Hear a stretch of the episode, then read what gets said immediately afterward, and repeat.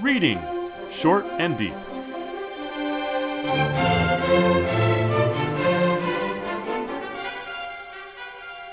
Hi, I'm Jesse, And I'm Eric. and today we're reading Short and Deep Anecdote of the Jar by Wallace Stevens, first published in the October 1919 uh, issue of Poetry, a magazine of verse. And uh, I'd not heard of this poem before. Um, Eric, you suggest it. I find it very interesting and um, like a mirror. Um, I I don't know what to make of it other than what I make of it. So I'm very interested to hear what you'll make of it. Well, since it's short, uh, 12 lines uh, in four, in three four line stanzas. Um, how about if I read it? And then I'd love to hear what you make of it, and we'll compare ideas. Mm-hmm. Okay. Anecdote of the jar. I placed a jar in Tennessee, and round it was upon a hill. It made the slovenly wilderness surround that hill. The wilderness rose up to it and sprawled around no longer wild. The jar was round upon the ground and tall and of a port in air. It took dominion everywhere. The jar was gray and bare. It did not give of bird or bush like nothing else in Tennessee. Mm-hmm. Uh, it's it's um it's mysterious, I guess is the way to put it. And I find myself spending a lot of time interpreting it. Um, this is not the usual kind of poem that I I I like. I like to um, have I don't know something more concrete in here, and maybe concrete is a word that uh, is appropriate for this. I'm not sure. so, um, how did you come to how did you come to think this would be a good one? I, I obviously you think it's deep, and I think that it's possibly deep, but I think it's also possible that I'm misreading it, and that its depth is no greater than what's on the page. Well, of course, what's on the page is in the eye of the beholder. So it may be that nothing there's nothing there that's not on the page. Um, I think that there are things. It, it's a spare poem. That's Mm. to say, uh, minimalist. I don't mean that I've got this extra poem in my pocket. Um, the title isn't. I, mean, I find it's it's useful to think about not only what is said, but how what is said is a is a choice against what could have been said. This poem could have been called "The Anecdote of the Jar." Mm-hmm. It could have been called "The Anecdote of a Jar." It could have been called "An Anecdote of a Jar," but instead it's called "Anecdote of the Jar." Now, the jar suggests that there is something crucial about this one, to use your word, Jesse, quite concrete jar. This isn't Mhm. just any old jar. This is there's an actual physical jar. This is the jar. Would you please pass me the jar? All right, and I'm pointing to the jar. Right. If I do that, if I do that, and you do pass me the jar, you will place, perhaps, you will come and place the jar on the table next to me. You might place the jar on the coffee table in front of me. You might hand it toward me and place the jar in my hand. My table, the coffee table, my hand, these are all things that I can see, touch, feel. They're within my arm's reach. They are certainly within my vision's reach. Not Tennessee. Tennessee is a whole state. Yep. Even if I were, even if I mean, I'd have to be, you know, in a in the space station looking down to be able to see Tennessee the way I can see a table. And this poem is from 1919, so there's no space station viewpoint here. I placed a jar in Tennessee suggests that the consciousness is reporting an act which is a combination of two ontologically radically different worlds. Tennessee is a territory. Tennessee is is the name for this enormous expanse um, beyond actual perception. It can only exist in 1919 as a political boundary. It can exist on maps. So to say I placed a jar in Tennessee, I mean, and round it was upon a hill. I mean, it's as if you see someone standing in Kentucky mm-hmm. 200 mile long arm and reaching over and slowly placing this jar down on the top of a hill somewhere in the middle of Tennessee. It's impossible. And yet, when he says it made the slovenly wilderness mm. surround that hill, what what is the it? Is it the jar that made the slovenly wilderness surround that hill that that imposed order on what before had just been nature?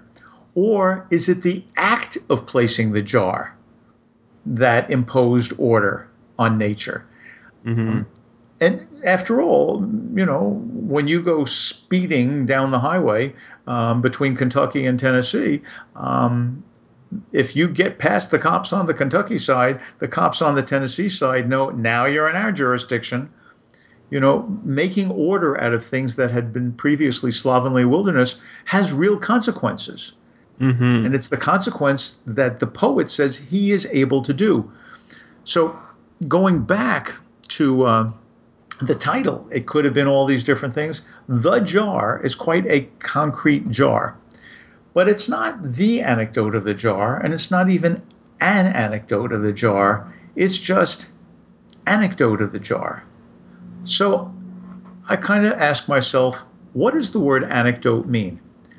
Anecdote, uh, we, we, all know it's it's some interesting little story. You know, I've got an anecdote to tell you. I've got an amusing anecdote. I've got a I've got a private anecdote. Um, historically, anecdote was a word used for things that had been previously unpublished because they were private. And in fact, ekdot means to give out. And it's, it comes from the Greek word meaning to publish. Anecdote means that which is not given out. Mm. So when you publish an anecdote, you're in effect destroying the very possibility that you're talking about. It can no longer be an anecdote once you've published it, because an anecdote is the thing that's unpublished.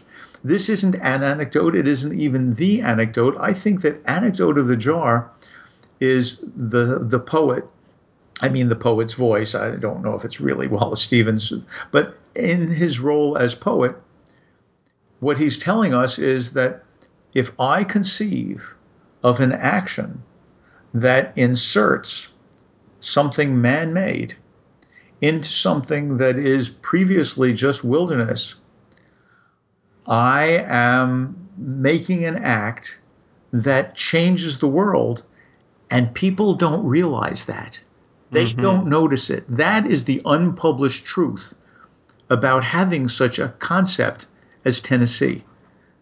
And that's just that's just a beginning of why I think this is of what. Yeah, I I think you're exactly in, thinking along the same lines as I am. When I read this story, I I was I was paying attention, close attention to what little there is of it. It's very very brief and very spare. Um, a few few words per line, very few lines, and a lot of repetition. But one of the things that is so interesting is is that this little round object, I picture the hill as being round too. And I, I think that that's probably in the story, sprawling around on, right? Yeah. The slovenly wilderness. It's it's a messy sort of um, disorganized, terrible wilderness. But when he places the jar, suddenly it becomes organized. And it's like a flag being planted. You plant your flag and you say, now this territory belongs to the Queen of England, right? and suddenly these lands that were unimproved and unuseful are now part of the dominion of of this land, you know, this this rulership. The the little jar sitting on top, I picture it as uh, an urn uh, rather than you know like one of those old-fashioned sort of ceramic jars rather than a clear glass jar. Well, he says it's gray. Yeah, he says right. the jar was gray and bare, but empty, right? And it did not give a bird or bush. I I interpreted this as it it's not doing anything for the birds and it's not doing anything for the bushes, but everything else in Tennessee does. Right? It has put its dominion over the land. It has said this is mine, but it hasn't unlike a st- tree stump which can be a home for an owl, right? or uh, be uh, you know a, a, fer- a fertilizer for another bush to grow out of it, right? It- this jar does nothing other than claim dominion over the land, and I think this is very interesting sort of just perspectival poem about manifest destiny, saying this land that was wilderness, now it's Tennessee, and here are its borders, and here is how it will be cut up, and this will provide this, and you can also see like that maybe this this jar is not just a jar; it's tall, right? A tall jar. It was a port of air, a port in air. It, it, starts making me think, no, this is a city, right?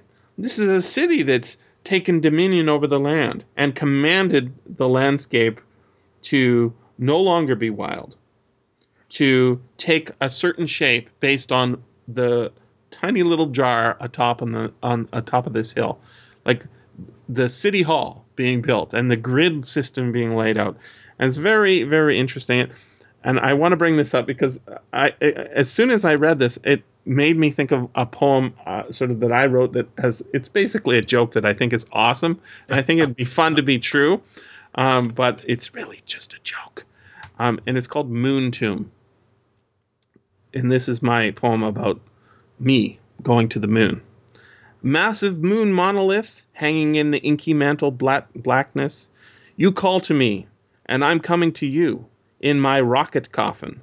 Soon we'll be together forever. That's that's the end of the poem.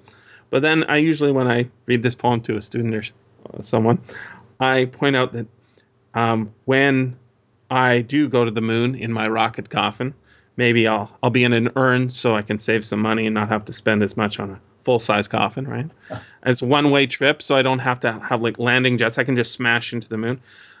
This is really important that I do this because every night when people can see the moon, they can say, "Hey, look, Jesse's up." I see why you uh, you're reminded of your poem by by Stevens's poem, um, because you know I placed a jar in Tennessee. Mhm. I created Tennessee, and now people can go say, "I'm going to go visit Tennessee." That's right. and what people can see when they look up, you know, and that glowing orb goes overhead, they say, ah, there goes Jesse. That's right. He takes dominion everywhere. Yep. Yep. And he does not give of anything other than he claims to be the first to be buried on the moon. Wow. But you notice it's not your rocket coffin, and I, I, I, I'm interested in hearing the, the difference between your pronunciation and mine. You have perfect assonance between the O, the first O in rocket, the O in rocket, and the O in coffin. You say Mm-hmm. rocket coffin, but I say rocket coffin. I have two different vowels, but um, so you know we have different accents. Mm-hmm. Um, but it's not, in fact, the rocket coffin that creates dominion. It's you having arranged to send the rocket coffin Indeed. to crash and spread on the moon.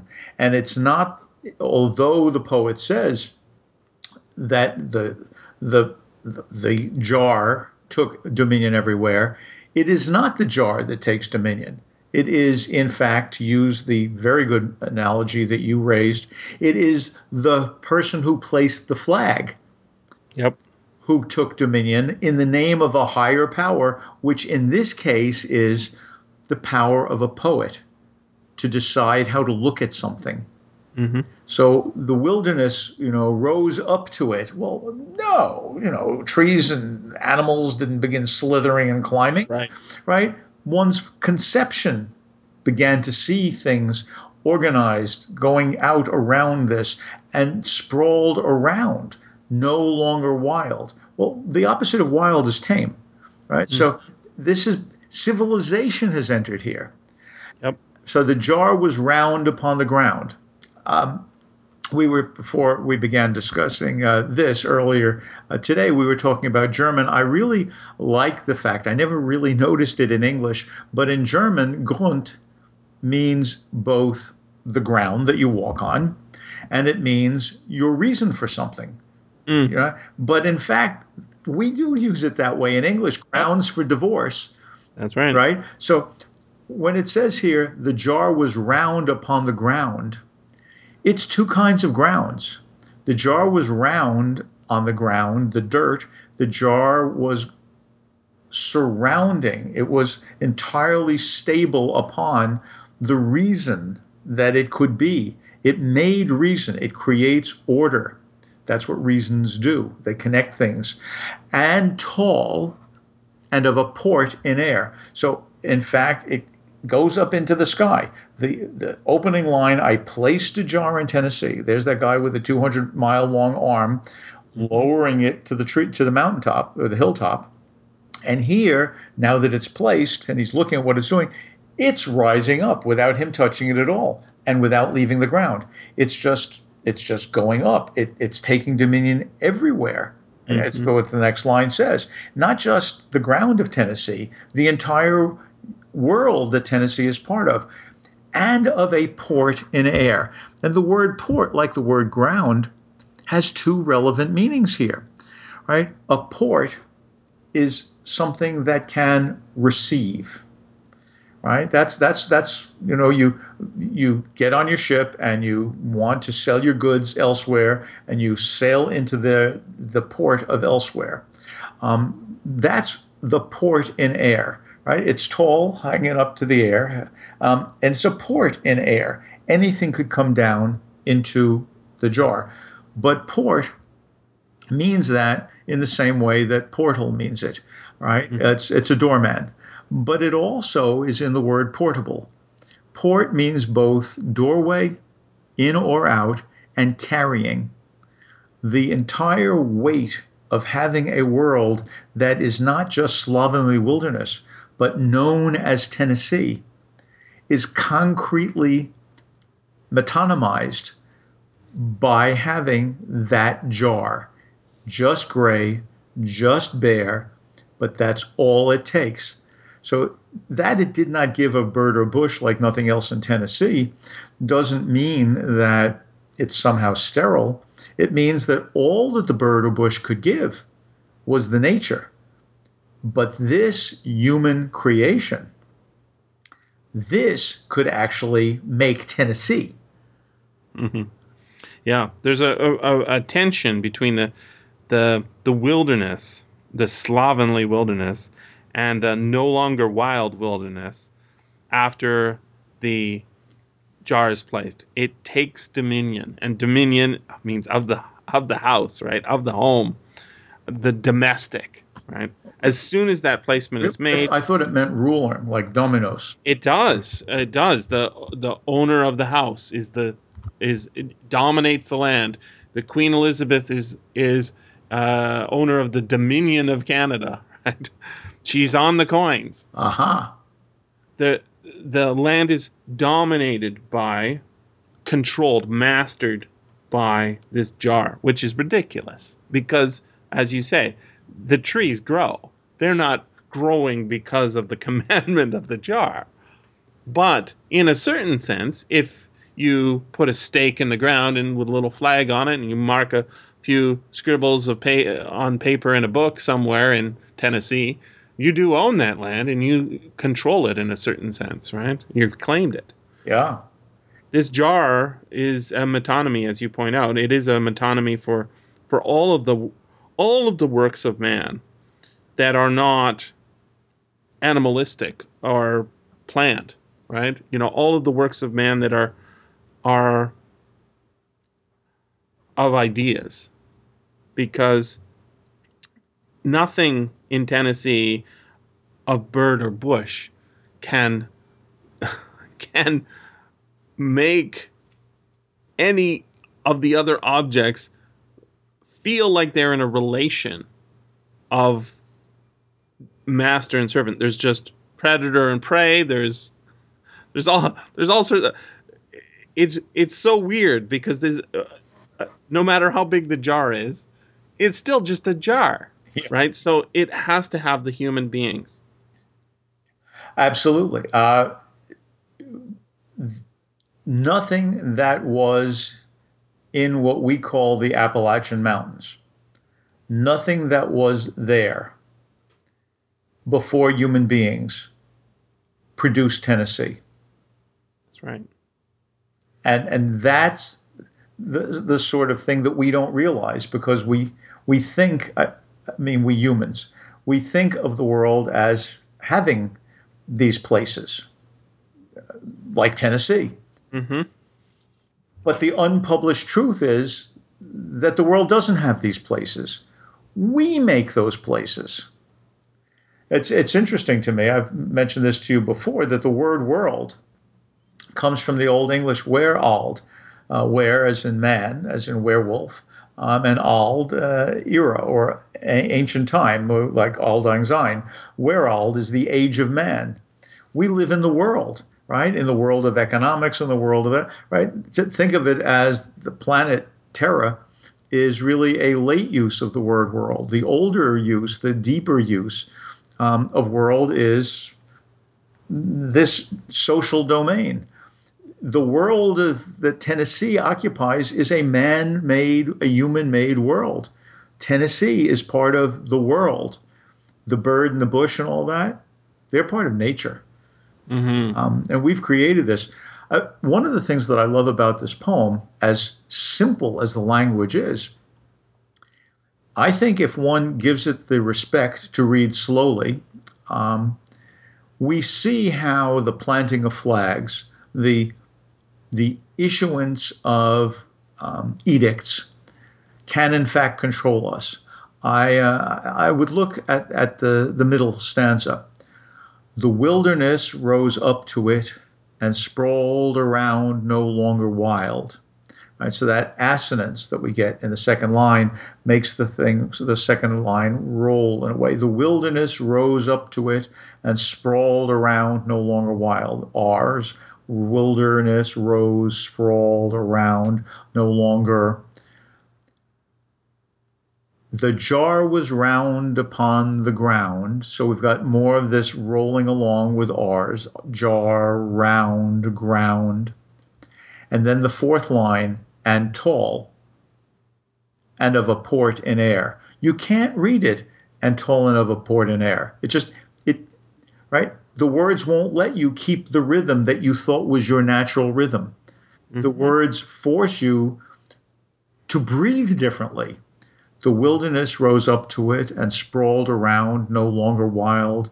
The jar was round upon the ground and tall, and of a port in air.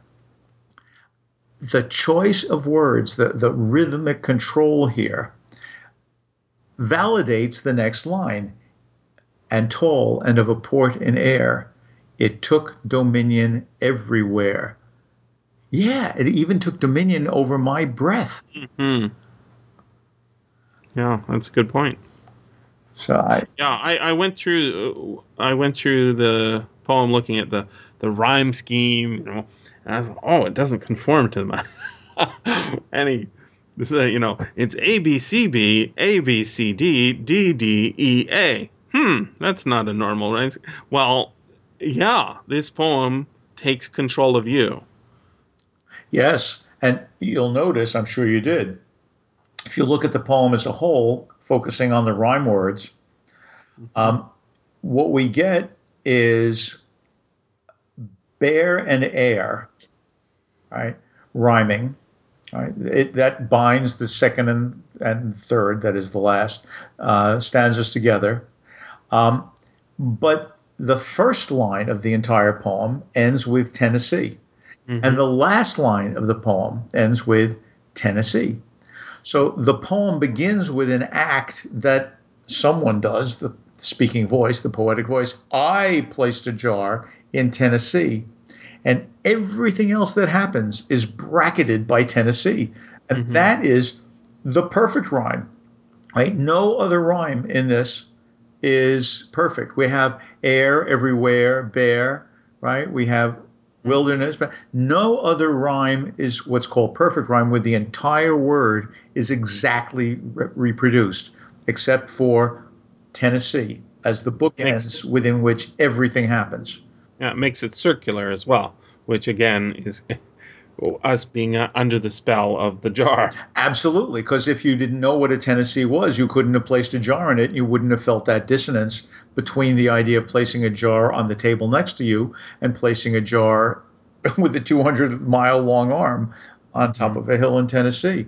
It's in one sense it's a fantasy, but in another sense it is a deep exploration of what it means to consider naming things and to consider what the action of creating things, even such things as language, means. Because after all, when we read this poem, I don't believe once we're done with it, we're likely to think, oh, yes, this is the report of something that actually happened.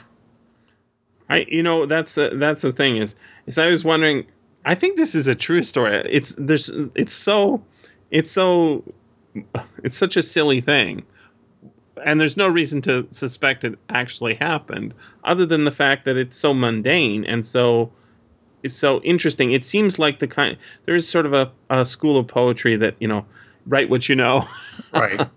uh, rather than you know uh, you know make up lies, but write what you know. It's almost as if like yeah, I did place a jar in Tennessee. I wonder, wh-, and then you know you go away for a few years and you come back and you see the growth all around that jar, and in looking at it again, you would you would say yeah, right. It commanded these trees to grow up the hill. What was before slovenly wilderness is now uh, domesticated. It, it- there's no reason to think it isn't a true story. In fact, Except, of course, that even viewing that as a true story, one would have to suppose that the person who did the placement abstracted himself and thought of it not as placing a jar on a hill, but placing a jar in Tennessee. hmm And when he came back afterwards, he wasn't just saying, oh, look, flora and fauna. He was saying, look at how everything can form a pattern around the jar that I left. hmm So even if you view it as a, a report of a true incident, it's a true incident that exists because of the way it's understood by the speaker. and I think that fits with, as you you point out, the very precision of the title. It's an anecdote, right? Yes. It's like, you know, there was this time I placed a jar on a hill in Tennessee, and then I, I, I, I realized ah, I placed a jar in Tennessee, and round it was upon that hill, and it made the slovenly wilderness surround it. Yeah, you know, it's it's it's worth remembering now. Uh, an anecdote about Wallace Stevens, in the, the anecdote in the sense of a, a small amusing story. Wallace Stevens was actually an insurance executive in Connecticut, and uh, he used to com- we're told that he would compose his poems walking to and from work. Mm. Um, it was poetry was a, a vocation of it was an avocation of his, not his vocation at all. And according to the anecdote, a reporter from a major newspaper came to interview him uh, because he had just published another one of his incredibly well received books of modern poetry. And uh, the reporter showed up and met a fellow executive in the hall and said, uh, I'm, I'm looking for Wallace Stevens, the poet. And uh, the fellow said, Wally is a poet? I guess it's all in how you look at it. hmm There's a there's a nice line in the Wikipedia entry for Wallace Stevens uh, under the heading "Supreme Fiction," and it's a, a quote: The imagination loses vitality as it ceases to adhere to what is real. When it adheres to the unreal and intensifies what is unreal, while its first effect may be extraordinary, that effect is the maximum effect that it will ever have. But the line that the word that you used, I shouldn't say but, the word that you used when we began, Jesse, Mm-hmm. supports that completely. Mm-hmm. Said was, this was so concrete. Mm-hmm. There is always more to say.